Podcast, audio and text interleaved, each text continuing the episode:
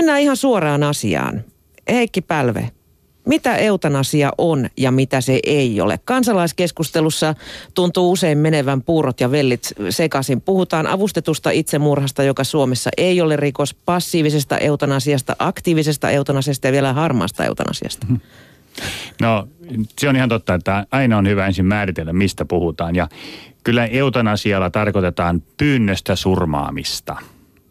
Ja Tämä on hyvin, pyynnöstä surmaaminen on aivan selkeä määritelmä. No sitten siihen täytyy ehkä kyllä oikeasti lisätä se, että sellaisessa tilanteessa, jossa henkilö itse näkee oman tilanteensa mahdottomana kärsimyksensä ää, myöskin sietämättömänä ja ää, tilanteensa eteenpäin ajatellen niin hyvin synkeänä. Et siihen niin löytyy tämmöinen ehkä ulkopuoleltakin katsoen hyväksyttävä näkemys, miksi ihminen haluaa itsensä surmattavan. Ja, ja sitten mitä tämä tämmöinen passiivinen eutanasia on, niin sellaista nimitystä ei pitäisi alkuunkaan käyttää. Sillä yli, yleensä sillä tarkoitetaan sitä, että päätetään, päätetään aktiivisten hoitotoimenpiteiden lopettamisesta, koska ne ovat hyödyttömiä eivätkä paranna potilaan asemaa yhtään. Se ei tahdo sanoa, että potilas jätetään yksin, vaan sen jälkeen on vielä paljon tehtävissä alkaa palliatiivisen hoidon vaihe, jossa potilaan kaikista tarpeista täytyy pitää hyvää huolta, hänen kärsimyksiään lievittää ja hänen elämänsä tehdä mahdollisimman helpoksi. Siihen on paljon mahdollisuuksia. Sitten, sitten tämä avustettu itsemurha on sitten jo aivan toinen juttu. Kysymys on ihan nimenmukaisesti siitä, että henkilö haluaa itse itsensä surma, surmata, mutta jostain syystä hän tarvitsee siihen apua. Ja, ja tuota, silloin itse potilas tai henkilö tekee silloin itse tämän ratkaisun ja on itse se aktiivinen toimija. Harmaasta eutanasiasta minä en tiedä mitään. Tämä on aivan uusi käsite. Tähän minäkin törmäsin tänään ensimmäistä kertaa. Tuota, kansalaiskeskustelussa kuitenkin passiivista itsemurhasta puhutaan usein, että annetaan potilaiden kuihtua ja kuivua kuoliaksi. No, äh, jos ajatellaan vanhuspotilaita, niin normaaliin vanhenemiseen siellä ihan lopussa, niin helposti vaan liittyy se ihan normaali, että ei enää ole janon tunnetta, eikä ole enää oikein ruokahaluakaan. Ja se, että ei juo riittävästi, johtaa tietenkin kuivumiseen, vaikka vieressä olisi vesilasi ja vaikka käsi kävisi, että voisi juoda, niin ei vain tule juotua – ja tällöin ihminen kuivuu hissun kissun. Vaikka lautasella joka päivä tuotaisiin kolme kertaa vuorokaudessa lämmin ateria, niin enää ihminen ei jaksa syödä, ei halua syödä, ei maista, ei oikein mene. Kyllä siihen silloin kuuluu tämmöinen kuihtuminen ja näivettyminen. Sitä voi kai pitää eräänlaisena kuoleman normaalinakin prosessina mutta se on sitten asia erikseen, että potilas on elinvoimainen ja aktiivin sairauden takia kykenemätön syömään tai juomaan ja häntä ei sitten mukaan esteytettäisi tai ruokittaisi, mutta näinhän ei tietenkään tilanne ole.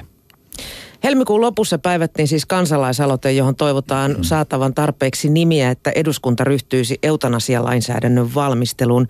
Tällä hetkellä näitä nimiä on hiukan yli 2000 perusteluna itsemääräämisoikeus omaan kehoon. Ja suomalaista yli 70 prosenttia kannattaa eutanasiaa. Yksi tunnetuimmista eutanasian kannattajista on Esko Seppänen. Miksi? No, pidän sitä viimeisenä vaihtoehtona siinä tilanteessa, jossa ihminen on joka tapauksessa kuolemassa ja jossa kuolema on kivulias, tuskallinen, tuottaa kärsimystä ja jossa ei pysty näitä kipuja hoitamaan lääketieteen keinoin – Tämähän ei ole mikään semmoinen vaihtoehto, että ihminen voisi ammentaa kuolemaa jostakin säiliöstä tai, tai pyytää itsensä surmattavaksi, jos näin rumasti halutaan sanoa, missä tahansa tilanteessa, vaan siinä täytyy täyttyä näiden edellytysten. Täytyy olla kuolemassa, täytyy olla kipuisa ja siinä tarvitaan vielä sitten kahden toisistaan riippumattoman lääkärin – näkemys, että näin todella on. Että ihmisen vapaa tahto on sitten tämä kuolema ja sen tuleminen. Ja tässä kysymyksessä on itse asiassa vain kuoleman jouduttaminen, eikä niinkään vaihtoehto elämälle. kuolema on joka tapauksessa tulollaan ja tässä mielessä minä haluaisin säästää viime vaiheessa ihmisiä sellaisilta kivuilta, joita lääketiede ei pysty torjumaan. Mulla on tulostettuna tämä kansalaisaloite tässä ja, ja tota, öö, tässä on hyvin, hyvin tiukat perusteet tässä aloitteessa. Tässä sanotaan muun muassa, että lain valmistelussa tulisi huomioida muun muassa, että potilaan on oltava oikeustoimikelpoinen, potilaalla on parantumaton ja kuolemaan johtava sairaus, potilaalla on jatkuvia kestämättömiä kipuja, jota ei voida edes hyvällä terminaalihoidolla ja kivunlievityksellä helpottaa. Potilasta on informoitu huolellisesti ja kattavasti hänen tilanteestaan, hänen sairausteensa ennusteesta sekä kivun, kivunlievityksen mahdollisuudesta. Potilaalla ja lääkärillä on yhteinen käsitys siitä, että mielekkäitä ja riittävästi kipuja lievittäviä hoitokeinoja sairauteen ei ole. Lisäksi tämä ei olisi yhden lääkärin päätettävissä, vaan lääkäri konsultoi ainakin yhtä ulkopuolista lääkäriä, joka tapaa potilaan henkilökohtaisesti ja arvioi potilaan tilanteen. Tässä, tässä on vain muutama näitä pointteja tästä, tästä tuota, lain, lain valmistelussa huomioitavista asioista. Öm, Lääkäriliitto kuitenkin vastustaa eutanasiaa. Mulle tulee mieleen tämä taannoinen aborttikeskustelu, jossa lääkäri etiikkaansa vedoten haluaa kieltäytyä toimenpiteestä. Öm, siis äh, kieltäytyy tekemästä aborttia. Mm. Päivi Räsänen vastusti tätä, tai siis vetosi siihen, että lääkäri voi etiikkaansa vedoten, hänen pitäisi voida kieltäytyä abortin tekemisestä. Öm, muuttuuko lääkäriliiton mielestä tässä potilaan oikeus, jos eutanasia olisi potilaan oikeus, niin lääkärin velvollisuudeksi? No kyllähän se silloin muuttuu. Tämä, kun puhutaan tästä itsemääräämisoikeudesta perusteena – niin sehän sitten samalla velvoittaa toista toimimaan, jos sitten lähdetään tälle tielle. Mm. Ja, ja se on jo pikkasen ongelmallista kysymyksessä. On niin kuin, tämä on tärkeää tässä, mikä tuli äsken ja minulta äsken sanomatta, liittyy tähän oikeustoimikelpoisuuteen. Eli potilaan täytyy olla ymmärtäväinen, mistä päätöksestä on kysymys. Mutta tuota, äh, tässä päästään sitten suoraan jo seuraaviin asioihin, jotka liittyvät näihin arvokysymyksiin, että mikä on elämän arvo ja, ja miten sitä lähdetään mittaamaan. Ja on, on tärkeää, että näistä asioista puhutaan, mutta samalla on varmasti ymmärrettävää, että tämä ei ole ihan niitä asioita, joista voi todeta, että kun 60 prosenttia on puolesta, niin sitten säädetään laki, että ihmisiä saa ruveta surmaamaan määrätyillä edellytyksillä. Koska kyllä siihen liittyy niin keskeisiä äärimmäisen tärkeitä asioita, joita sitten jos ajatellaan yleismaailmaisesti, niin eipä niitä juuri ole lähdetty toisella lailla hoitamaan liittyen juuri näihin tähän kokonaisuuteen liittyviin ongelmiin. Mm. Tämä on herättänyt myös hyvin vilkasta keskustelua tuolla Yle Puheen verkkosivuilla. Öm, Enemmistö on kyllä ollut puolesta, mutta hyviä puheenvuoroja löytyy kummaltakin puolelta. Oikeus ei velvollisuus kirjoittaa, että eutanasia ja avustettu itsemurha pitäisi tehdä sallituksia lailla säädetyksi, jotta niiden toteutumista voidaan kontrolloida tarkasti. Hollannissa eutanasiapäätös ei ole yhden illan juttu, vaan monivaiheinen prosessi. Tällainen malli varmistaa sen, että potilas on tietoinen päätöstensä seurauksista, sairautensa ennusteesta ja oireiden kulusta. Kyse on kuolemansairaiden henkilöiden mahdollisuudesta ja oikeudesta, ei velvollisuudesta päättää elämänsä, eli päättää elämänsä kivuttomasti tarvittavan asiantuntijan avulla. Eutanasian vastustajien olisi syytä muistaa, että kaikki suomalaiset eivät jaa kristillistä näkemystä elämän itseisarvosta. Tämä ei tarkoita sitä, etteikö elämällä olisi mitään arvoa, vaan sitä, että jossain tilanteessa henkilö voi perustellusti kokea, että pitkitetty elämä on kaikella todennäköisyydellä suurempi paha kuin nopeutettu kuolema. Kuolema on toisin sanoen pienempi paha kuin kärsimyksen täyteiset viimeiset viikot ja kuukaudet. Kyseessä on päätös, jonka tekee ihminen itse ja joka koskee hänen omaa elämäänsä. Monille, erityisesti länsimaisille yksilöllisyyttä arvostaville ihmisille mahdollisuutta, mahdollisuudella päättää omasta kuolemastaan on suuri merkitys viimeisenä oman tahdon ja toimijuuden osoituksena. Pidän epäkohtana sitä, että tällä hetkellä näin keskeinen arvovalinta on kielletty jonkin itselle vieraan maailmankatsomuksen perusteella. Se oli yksi, yksi puolustuspuheenvuoro.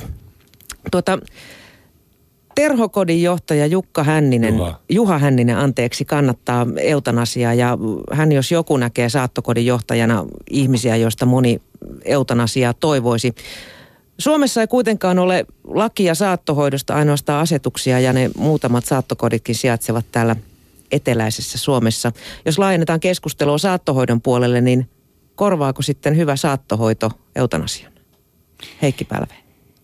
No, ensinnäkin täytyy sanoa, että Suomessa saattohoito on kyllä vielä aika heppoisissa käsissä. Että jos meillä nyt on kolme saattohoitokotia Suomessa, niin on ymmärrettävää, että on varsinainen etuoikeus, että sattuisi sellaiseen pääsemään vai onko niitä neljä, niin tota, ää, käytännössähän tämä tahtoo sanoa sitä, että kuolevan potilaan ää, peruselintoiminnoista, kivusta ja ruokailusta, juomasta, kaikesta tulee osata pitää hyvää huolta niissä paikoissa, joissa potilaat ovat. Saattohoitokodilla tätä, tätä tällä hetkellä ei voida ratkaista. Se on kyllä aivan selvä. Ja tässä asiassa meillä on yleistä niin kuin parantamisen ää, paikkaa koko suomalaisessa yhteiskunnassa. Esitetään kysymys toisinpäin. Esko Seppänen, korvaisiko eutanasia saattohoidon ongelmia? Ei missään tapauksessa. Kyllä saattohoito on sellainen asia, että se pitää saada toteuttaa joka tapauksessa riippumatta eutanasiasta. Ne eivät ole toinen toistensa vaihtoehtoja. Saattohoito kuuluu mielestäni perusoikeutena jokaiselle kansalaiselle, ikään kuin joka miehen oikeus – Eli ihmisillä pitää olla mahdollisuus arvokkaaseen ja armeliaaseen lähtöön, privaattiin lähtöön. Sen sijaan, että tänä päivänä jotkut kanssaihmiset joutuvat lähtemään terveyskeskusten vuodeosastoilta, käytäviltä, sairaaloiden käytäviltä ilman mahdollisuutta tehdä se omaisten läsnä ollessa ja privaatisti. Tässä mielessä saattohoito pitää saada kuntoon. Se ei, sillä ei ole mielestäni mitään tekemistä tämän eutanasiakeskustelun kanssa – koska saattohoito kuuluu jokaiselle. Eutanasia mahdollisuus pitää olla vain niille, jotka sen tahtovat ja joille se sitä kautta annetaan. Eutanasiahan, minä itse suosittelisin, suosisin kyllä enempi avustettua itsemurhaa, joka on sveitsiläinen käytäntö. Eutanasia on käytössä Hollannissa, Belgiassa ja Luxemburgissa koko maailmassa, vain näissä kolmessa maassa. Sveitsissä on käytössä, käytössä tämä avustettu itsemurha, sekin aika pienimittaisesti. 300 sveitsiläistä ja 160 ulkomaalaista – tekee siellä avustetun itsemurhan. Mutta se niille, jotka sen kykenevät tekemään, se on ihan pätevä ratkaisu ja mahdollisuus tahdon toteuttamiseen, mutta samanlaisissa valvotuissa olosuhteissa kuin mitä, mistä eutanasissa puhutaan. Eli se ei ole oikotie myöskään eutanasiaa, vaan samalla perusteella, tarkasti valvotulla perusteella, se ihmiset tietoisesti tietävät, mitä ovat tekemässä. Tämä voidaan toteuttaa. Mutta sehän on, kun se ei ole Suomessa kielletty – että rikoslaki ei, ei sitä kiellä eikä määrää siitä rangaistusta. Sehän voitaisiin Suomessa toteuttaa saman tapaan kuin Sveitsissä. Se olisi mielestäni helpompi tapa saada tämä asia käytäntöön. Eutanasia olisi sitten vain niitä varten, jotka eivät sitä pysty itse tekemään, mutta joiden tahto olisi kirjallisesti ja todistettavasti esitetty ennen kuin he joutuvat tilaan, jossa sitä ei voi enää itse tehdä. Mm. Luetaan muutama kommentti täältä jälleen. Nimimerkki järkyttävää kirjoittaa, että aktiivinen eutanasia selkeästi ei. Perustelut, kuka valvoo tilannetta silloin, kun lähiomaisia ei ole, onko silloin varmaa, ettei mielivalta lisäänny, kun muutenkin säästöt ja priorisointi ovat valta-asioita nykyään. Passiivinen, passiivisen eutanasian aloituskynnys on varsin varhain nykyään. Heikki Pälve, miten kommentoit? Niin, kyllä siis Lääkäriliiton kantahan lähtee kyllä ihan yleismaailmallisesta ja voisi sanoa ikiaikaisesta lääkärin etiikasta. Ja, ja sen peruspilarit voisi sanoa, että joskus parantaa, usein lievittää, aina lohduttaa. Ne on niin kuin lääkärin keskeisiä tehtäviä. Aina me emme voi parantaa, meidän pitäisi aina pystyä lievittämään, mutta toisessa päässä ei koskaan tappaa. Ää, on aika ongelmallista, jos potilaat pohtivat, jotkut potilaat pohtivat sitten eh, tilan, hankalassa tilanteessa lääkärin vaikuttimia. Meidän on helppo ajatella, että tämä on niin kuin musta, että, tai miten tahansa, toisessa päässä toinen väri ja toisessa päässä toinen väri, ja nämä ovat eh, täysin toisistaan erotettavissa. Mutta kyllä täytyy varmaan rehellisyyden nimissä sanoa, että ihan niin yksinkertaista se ei ole – Ja siitä syntyy väistämättä meille jatkossa ongelmia, jos me lähdemme ää, tälle tielle. Tämä on Lääkäriliiton selkeä näkemys ja toinen näkemys liittyy nimenomaan tähän lääkärin asemaan potilaan hoitajana ja parantajana, johon ei kuulu potilaan surmaaminen, vaan nimenomaan parantaminen, lievittäminen, lohduttaminen, auttaminen. Mm. Esko Seppänen. Tämä potilaan surmaaminen kuulostaa pahalta, koska kysymyksessä on hänen kärsimystensä lievittäminen, eli hoitaminen sillä tavalla, että hän saa hoitoa tilanteessa, jossa sietämättömät kivut ovat hänen elämänsä viimeinen tuntemus. Ja sanoisin kauniimmin tästä potilaan surmaamisesta, potilaan auttaminen kuolemaan, kuolemaan jouduttaminen. Ja mehän puhumme aika paljon käsitteillä näissä kaikissa monimutkaisissa kysymyksissä. Ja armomurha on mielestäni huono käännös eutanasialle. Se on kreikan kieltä ja tarkoittaa eutanasia, hyvää kuolema. Eli ei siinä puhuta murhasta, taposta eikä surmaamisesta silloin alkuperäiskielelläkään, kun kysymyksessä on tällainen toisen ihmisen auttaminen pois lähtöä varten, mutta se mikä on yleinen käsitys on, että tämä tapahtuisi mielivaltaisesti tai jokainen saisi haluamassaan tapa, haluamallaan tavalla eutanasian missä tilanteessa tahansa. Siitähän ei tässä ole kysymys. Tällä ei hoideta dementikkoja, jotka ovat kykenemättömiä ilmaisemaan omaan tahtonsa. Tällä ei hoideta ö, masentuneita ihmisiä, jotka, jotka ovat ö, siinä tilanteessa, että he eivät hallitse omia tekemisiään. Tällä ei hoideta invalideja, vammautuneita, vaan tämä perustuu aina ihmisen omaan tahtoon ja niiden edellytyksille, jotka tässä on ollut esillä viime, viimeisissä tilanteissa, ehkä tilanteessa, jossa kärsimykset saavat ylivallan ja jossa ihminen vapaaehtoisesti päätyy haluamaan oman tahtonsa mukaista lähtöä. Niin, mä, tämä kuulostaa selkeältä ja hyvin jossakin määrin hyväksyttävältäkin, kun Esko Seppänen se näin esittää, mutta kyllä täytyy sellaisia depressio kuuluu tällaisilla potilailla oikeastaan aika yleisesti siihen tilanteeseen – ja sen erottaminen sitten vakaasta tahdosta yksi yhteen on hankala. Ja sitten toisaalta mä ymmärrän hyvin, että, että jossakin tilanteissa tuntuu siltä, että tämä on niin kuin väärin, että ihmisen annetaan tälleen kärsiä, mutta totean, totean samalla, että, että itse asiassa meillä on kyllä paljon paremmat keinot näitä asioita hoitaa kuin mitä me olemme toiseksi kyenneet käyttämään. Viime kädessä jopa terminaalinen sedaatio, eli potilaan nukauttaminen siinä loppuvaiheessa, kun kivut ovat kovat, jos ei niitä muutoin voida hoitaa. Mutta, mutta onko se sitten, hoitamista, mutta, että vaivutetaan? Mutta sitten toisessa, toisessa päässä sitten, että jos ajatellaan, että, että ruvetaan kes, kes, keskustelemaan siitä, että onko joku ihminen kuitenkin surmattu väärin perustein tai mm. avustettu kuolemaan väärin perustein. Aivan samalla lailla kuin me tällä hetkellä pohdimme, että eikö olisi hyvät perusteet jo päästää tämä ihminen, niin seuraavassa vaiheessa me keskustelemme, että oliko riittävän hyvyt, hyvät perusteet ää, lopettaa tämä elämä. Ja me lääkärit näemme, että silloin syytettyjen penkillä istuu lääkärit. Koska toiseksi on ainoastaan puhuttu, että juuri lääkärit tekevät näitä toimenpiteitä. Eli se, on, onko Lääkäriliiton pelkona nyt se, että jos muutamakin yksittäisen lääkärin toimista äh, syntyy tällaista keskustelua, niin sitten koko porukan maine menee? Meidän lähtökohta on lääkärin etiikka ja nämä arvot, jotka liittyvät elämän kunnioittamiseen ja lääkärin tehtävään ää, potilaan hoitajana ja, ja tuota, kärsimysten lievittäjänä. Se on se lähtökohtainen tilanne. Mutta kai kun tässä kokonaisuudesta puhutaan, niin on ymmärrettävä, että kyllä siellä kulman takana tällaisessa maailmassa on se, että joku omainen, vaikka yksi omainen on yhtä mieltä, niin yleensä toinen on monesta, monta kertaa toista mieltä, niin ää, lähtee kyseenalaistamaan tehtyjä päätöksiä.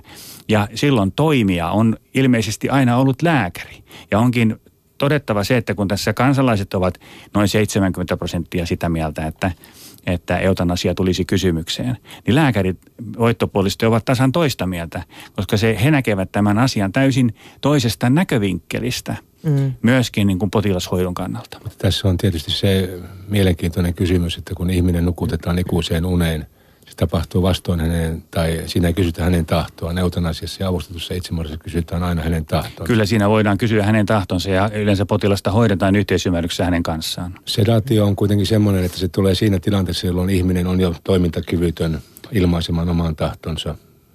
Ja tässä mielessä lääkäri tai sairaanhoitaja antaa tämmöisen piikin, jolla, jonka jälkeen potilas ei enää herää.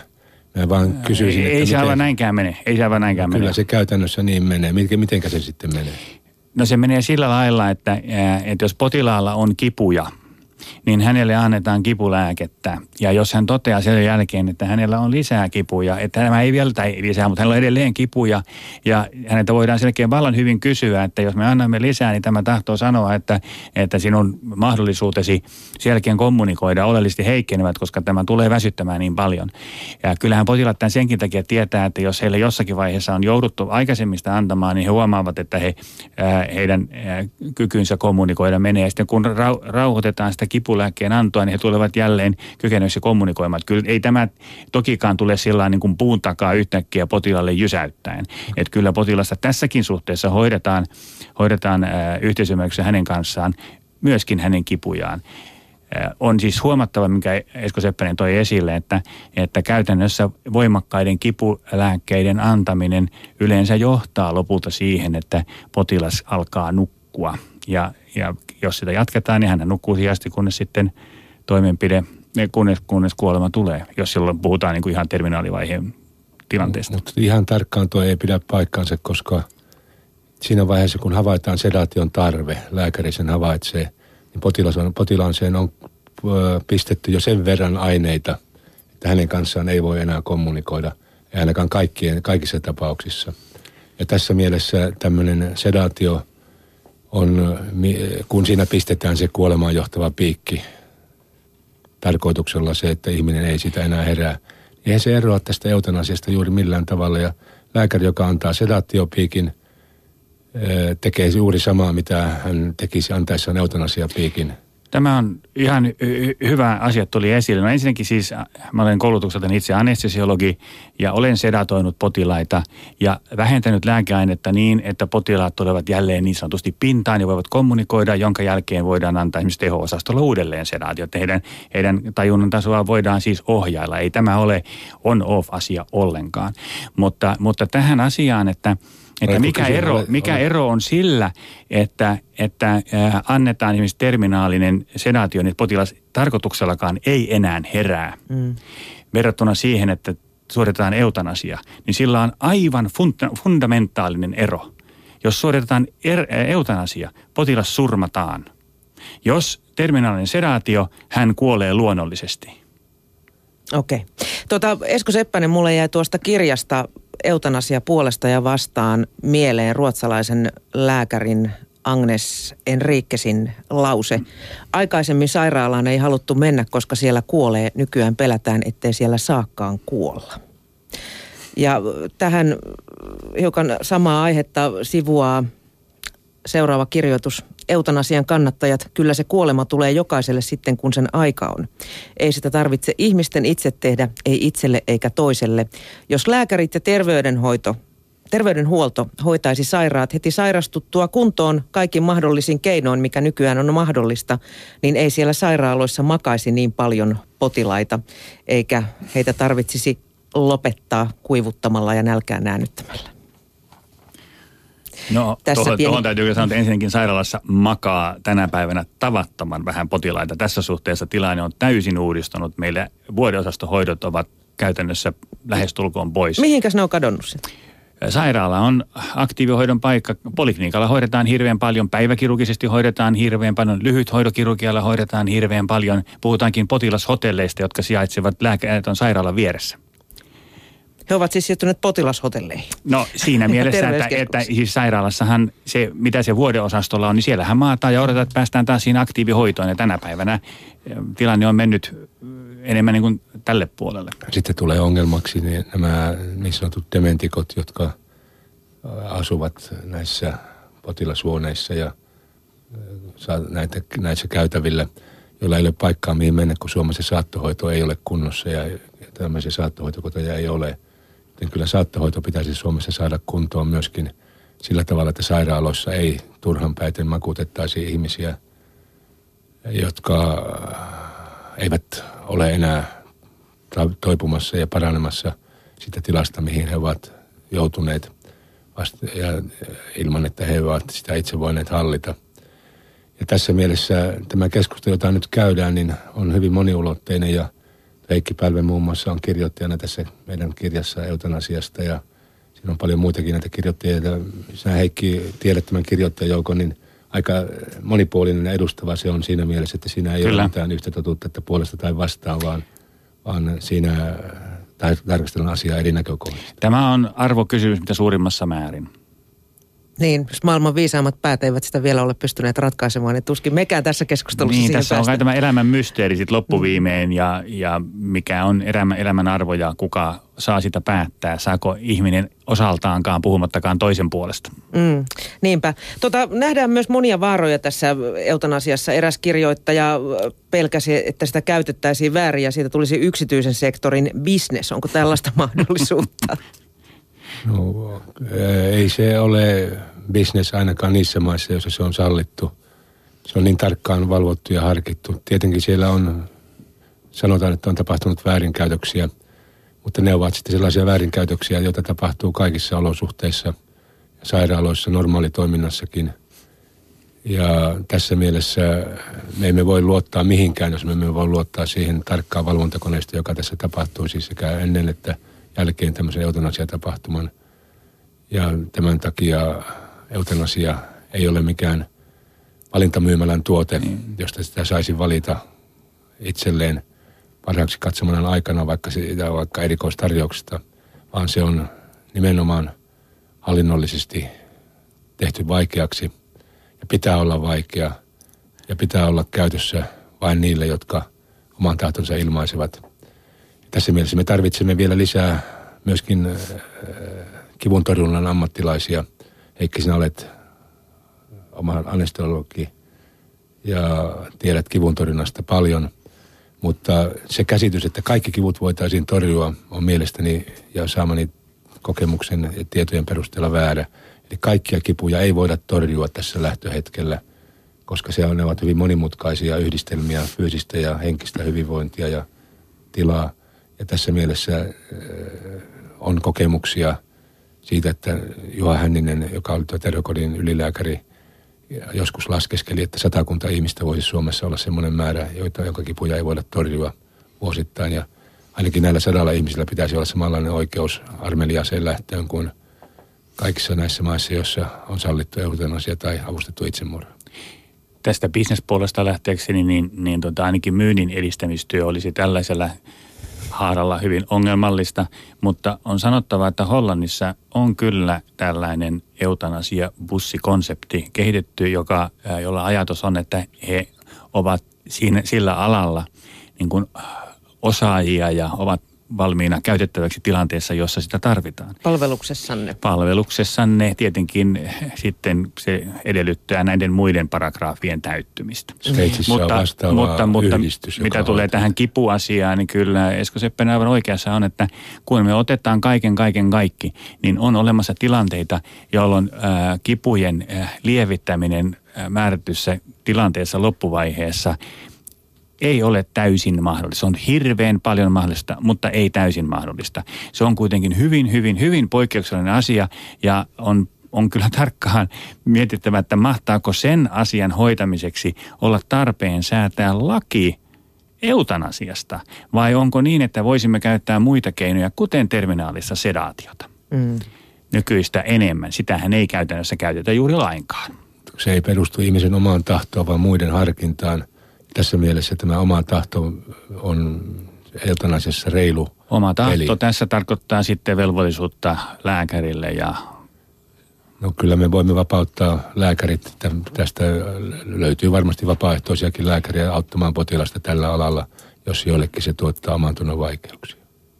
Otetaan tähän vielä yksi näkökulma. Magnus kirjoittaa, ähm, tiedän sellaisia minulle rakkaita ihmisiä, jotka voisivat ajatella näin – Jos nyt eutanasia kerran on ihan laissakin sallittu, niin minun pitäisi nyt kyllä huolehtia kuolemastani mahdollisimman pian, jotta en olisi muille enää vaivaksi. Olen varma siitä, että ei auttaisi, jos näille henkilöille yrittäisiin vakuuttaa, että me lähimmäiset olemme toista mieltä. Toki aidosta rakkaudesta voi ääritilanteessa auttaa lähimmäisiä kuolemaankin, mutta siihen ei lakia tarvita. Miten kommentoitte tällaista? Eutanasiahan ei ole sellainen asia, että sen saisi vain omasta tahdosta ilman näitä muita ehtoja. Tässä mielessä minusta tällaista vaihtoehtoa ei ole, että sinä pyydät eutanasian ja sen saat ja informoit lähiomaisia. Siitä pitää olla nämä kuolemaan lähestyminen ja kivut, jotka ovat eutanasian edellytyksenä. Mutta se arvomaailma vuosien saatossa tältä osin tulisi muuttumaan, että sitä kipua ei tarvitsekaan enää olla niin, niin, niin paljon. Ja se, eikä sen kuoleman tarvitse olla niin, niin, niin lähellä. Eikä sen kaiken tarvitse olla niin, niin, niin ilmeistä. Ja silloin tulee myöskin kyllä kieltämättä on selvästi nähtävissä, kun kuuntelee, mitä ihmiset ihan vaikka tavallisessa haastattelussa puhuvat tästä asiasta, niin heille tulee sellainen vanhuksilla, dementikoilla, ennen kuin on ihan dementia loppuvaiheessa semmoinen – tunne, että he ovat tiellä ja, ja siten tarve lisätä tätä ajatusta siitä oman kivun määrästä, halusta päästä pois ja niin edelleen, tuleekin itse asiassa tämän lain säätämisen myötä niin kuin luikertelee siellä. Yhdeksi mahdollisuudeksi. Y, se luikertelee niiden pykälien joukossa ja maailma vuonna 2020 on tässä suhteessa arvomaailmaltaan aivan erilainen kuin se maailma, jossa me nyt elämme. Jos meillä on eutanasialaki silloin esimerkiksi kuusi vuotta ollut voimassa. Dementikoille ja muille sellaisille ihmisille, jotka eivät pysty ilmaisemaan omaa tahtoa, tämä ei olisi vaihtoehto. Dementia, dementia on etenevä sairaus, sen diagnoosin saa vaiheessa, jolloin ymmärtää diagnoosin merkityksen ja sen tulevaisuuden. Ja ää, sama koskee vanhuuden mukanaan tuo, tule, tuomaa ää, toimintakyvyn ää, puutetta, varsinkin jos se ää, liittyy erilaisiin särkyihin ja, ja muihin. Ja mä vaan sanon, että vuosien saatossa yhteiskunnan ilmapiiri tämmöisessä asiassa muuttuu ikään kuin sallivammaksi sille, ää, missä katsotaan, että, että kärsimys on, on sietämätöntä ja potilaan halu perusteltua. Et meidän on helppo ajatella sellaista yksittäistä tilannetta tänä päivänä, että se koskee tätä ja tätä ja tätä. Mutta tämä on kuin pullon henki, kun se lähtee pois, niin me siirrymme aivan toisenlaiseen realismiin vuosien saatossa. Heikki, sinä pelottelet nyt niitä kuulijoita, jotka tässä asiassa eivät ole yhtä perehtyneitä Jokainen asiaan. kuulija voi vetää omat johtopäätöksensä, onko minä oikeassa vai väärässä. Minä vain tässä polemisoin asiaa. Okei, hyvät herrat, vielä loppupuheenvuorot tähän. Mä kysyn, että uskotteko, että nyt käytävä keskustelu johtaa päätöksiin vai jääkö tämä ikuisuuskysymykseksi, joka putkahtaa esiin aina säännöllisin väliajoin? Esko Seppänen. No ensinnä pitäisi saada tämä hallitusohjelmaan sisältyvä kohta, jonka mukaan saattohoito tulee saattaa kuntoon Suomessa kaikkien ulottuville. Se pitää mielestäni tämän keskustelun tuloksena olla yksi johtopäätös. Se on totta. Ja toinen kysymys on sitten se, että miten suhtaudutaan tähän avustettuun itsemurhaan ja eutanasiaan. Uskon, että vähitellen siihen kypsytään – koska muita vaihtoehtoja ei ole kivun torjumiseksi tilanteessa, jossa ne ovat sietämättömiä ja lääketieteellinen neuvoton. Saattohoidon piirissä olevat potilaat tai siihen joutuvat potilaat ovat kyllä tämän yhteiskunnan hiljaisia, eivätkä saa ääntään kuuluviin ymmärrettävässä syystä. Ja sen takia heidän asiansa eivät ole riittävän hyvässä kunnossa. Jos tämä keskustelu vie siinä himppusenkin verran eteenpäin, niin se olisi aivan loistava juttu. Muuten minä uskon, että, että tämä eutanasiakeskustelu on tärkeä, mutta ei tule kyllä johtamaan vielä lainsäädäntöön. Kiitos vierailusta Esko Seppänen ja Heikki Pälve